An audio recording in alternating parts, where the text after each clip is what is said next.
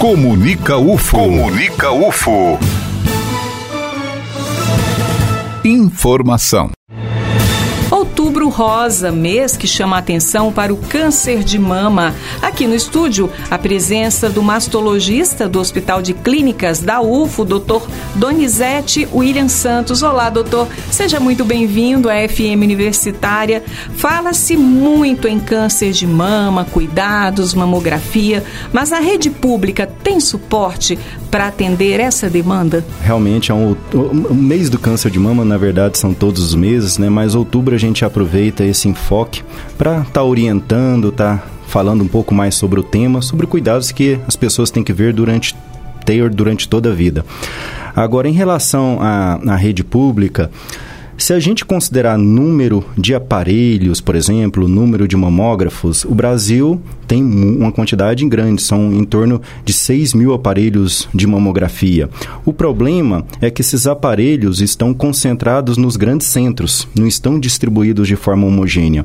Então, temos centros que têm aparelhos em excesso e outros centros na região norte, nordeste do país que têm carência de aparelhos. Então, falta uma distribuição. Número absoluto de aparelhos, o Brasil está muito bem. Mas essa é apenas uma questão. Só que quando a gente fala em rastreamento de câncer de mama, por exemplo, é, aproveitando o tema Outubro Rosa, é, não é apenas ofertar aparelhos, ofertar exames, passar com um caminhão da mamografia numa cidade, do interior, num bairro, sair fazendo mamografia de toda a população feminina alvo de rastreamento. Rastreamento é muito mais do que isso. Fazer mamografia é a primeira etapa. É necessário que todas as etapas subsequentes caso a mamografia venha alterada e necessite de uma biópsia, o retorno para ver o resultado dessa biópsia, caso é, confirme uma, uma malignidade, um câncer de mama, iniciar o tratamento oportunamente, é, toda essa cadeia tem que estar plenamente coordenada. E isso é o problema, é o gargalo do Sistema Único de Saúde. Por falta de hospitais referência, né, para estar tá referenciando as pacientes com câncer de mama ou para fazer pelo menos a biópsia, falta de profissionais além da, da distribuição. A gente tem grandes centros de oncologia nos grandes centros, mas nas regiões, principalmente norte, nordeste, alguns estados do centro-oeste, temos essa deficiência. E aí tem que fazer encaminhamento para a região sul e sudeste, tudo isso acaba demandando muito tempo e alterando o prognóstico da paciente. Doutor Donizete, as nossas campanhas não estão andando junto com o atendimento, né? Porque a gente vê muita propagação, muita campanha, em contrapartida nós não temos o suporte para atender essa demanda que vai procurar a rede pública. Sim, as pacientes, a gente nota que as pacientes estão conscientizadas, elas sabem que a partir de uma determinada idade tem que começar a ter um cuidado maior com suas mamas e realizar os exames de mamografia. E elas, no primeiro momento, até conseguem realizar os exames de mamografia oportunamente, solicitados pelo ginecologista, é, pelo médico de saúde da família, mas a partir do momento que essas mamografias vêm alteradas, é que a gente começa a ter dificuldades em, em dar uma resposta rápida. Isso tem que ser melhorado com gestão. Às vezes não precisa nem emprego de recursos econômicos a mais, mas com gestão, organização e descentralização dos serviços, né? Por exemplo, eu represento a, o Hospital de Clínicas da Faculdade de Medicina. É um serviço quaternário. Se a gente tivesse serviços secundários que realizassem as biópsias, por exemplo, a gente poderia se dedicar só ao tratamento do câncer de mama né, nas últimas etapas. Mas a gente acaba sendo sobrecarregado justamente porque Uberlândia só tem mais um serviço para a realização de biópsias e reavaliação de exames, que é o Hospital Municipal, o que é muito pouco, porque a gente não está falando só da população de Uberlândia, a gente está falando de uma população de uma macro-região de 6 a 7 milhões de pessoas que são referenciadas para a nossa cidade. Então, falta essa, essa gestão para descentralizar essas etapas iniciais do, do, do diagnóstico mamário. O câncer de mama é hoje a maior causa de morte entre as mulheres? Considerando mulheres na pré-menopausa, a principal causa de morte é câncer. E entre uh, os cânceres, o principal é o câncer de mama. Ele tem uma, uma mortalidade, entre as mortes por câncer, ele representa 28% dos casos.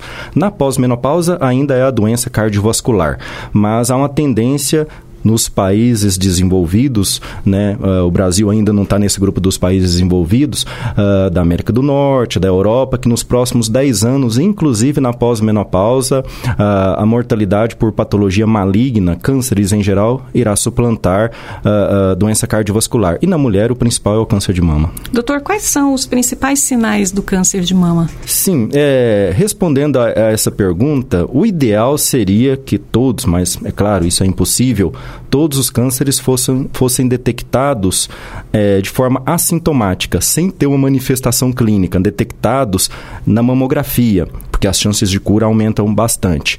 Mas, como a gente sabe dessa problemática do acesso, do número de mamógrafos está muito concentrado né, nos grandes centros, a paciente tem que fazer a parte dela, que a única coisa que ela pode fazer é o autoconhecimento mamário, popularmente conhecido como autoexame.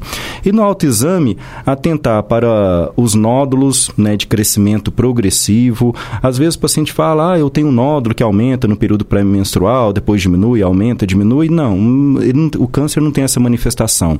É o nódulo duro, fixo, que você não consegue movimentar ele na mama, de crescimento progressivo. A, a pele que começa a ficar é, mais grossa, tipo uma casca de laranja, avermelhada, fria. Não é inflamação, já que é uma pele grossa, mais fria. Ou a saída de alguma secreção espontânea do mamilo, sanguinolenta, ou se ela palpar algum caroço na axila. Essas são as principais manifestações clínicas.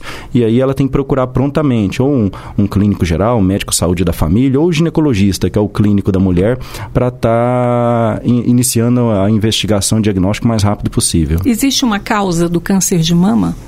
Essa aí é uma pergunta frequente nos ambulatórios e nos consultórios, né? Nas pacientes que, que vêm para a gente com diagnóstico de câncer. É, qual a principal causa, doutor? O que, que eu fiz de errado? Eu cuidava da saúde. É, na minha família não tem ninguém com câncer de mama. A gente eu sabe, fiz mamografia é, o ano passado, a gente ouve muito é, isso também, eu acompanho de, direitinho. É, faço né? mamografia todo ano, como pede o ginecologista, o que, que aconteceu? E principalmente, eu não tenho nenhum caso na família, porque logo eu os, o câncer de mama hereditário, aquele que passa de geração para geração, todo mundo lembra do caso da atriz Angelina Jolie, ela não teve câncer, mas tinha uma mutação. Esses cânceres hereditários associados a mutação, mutações familiares, eles representam apenas 5 a 10% dos casos. É a menor parte. Então, o comum é a pessoa não ter caso na família mesmo.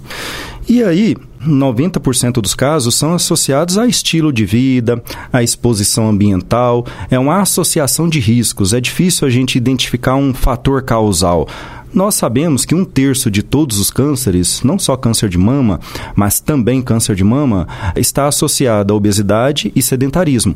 Então, se a gente controlasse a obesidade e fizesse atividade física regular, um terço a menos de câncer acometeria as pessoas. Mas existem outros fatores de risco ambientais, exposição a radiações ionizantes, um termo controverso, mas que é considerado um fator de risco, exposição a agrotóxicos, né? E o Brasil é o maior usuário de agrotóxicos do mundo, né? Alguns deles extremamente questionáveis do ponto de vista de risco oncológico. Uh, então é difícil a gente encontrar um vilão, né? Uma associação associação, é uma exposição ao longo de toda a vida. Interessante, doutor, então, que não existe um perfil dessa paciente, né? Sim, tirando aqueles casos que são hereditários mesmo, com um histórico de vários casos de câncer de mama, ovário, intestino na família, que aí precisa de uma investigação específica, a grande maioria da população feminina e das pessoas tem que investir no simples, que é um estilo de vida saudável. É procurar se alimentar bem, controlar a ingesta de carboidrato. O açúcar é um vilão realmente, não é modismo. Cort... Não cortar, mas diminuir o açúcar na dieta. O Brasil é um dos maiores consumidores mundiais de açúcar. O brasileiro consome três vezes mais açúcar por ano do que o americano, por exemplo. E a gente tem a ideia daqueles americanos gordinhos, né? Mas o brasileiro consome mais açúcar, que está associado à, à possível proliferação, multiplicação de células de câncer.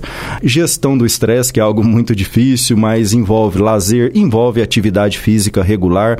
Eu costumo dizer que o gordinho atleta é mais saudável do que o magrinho sedentário. Então, tem que estar tá se movimentando também.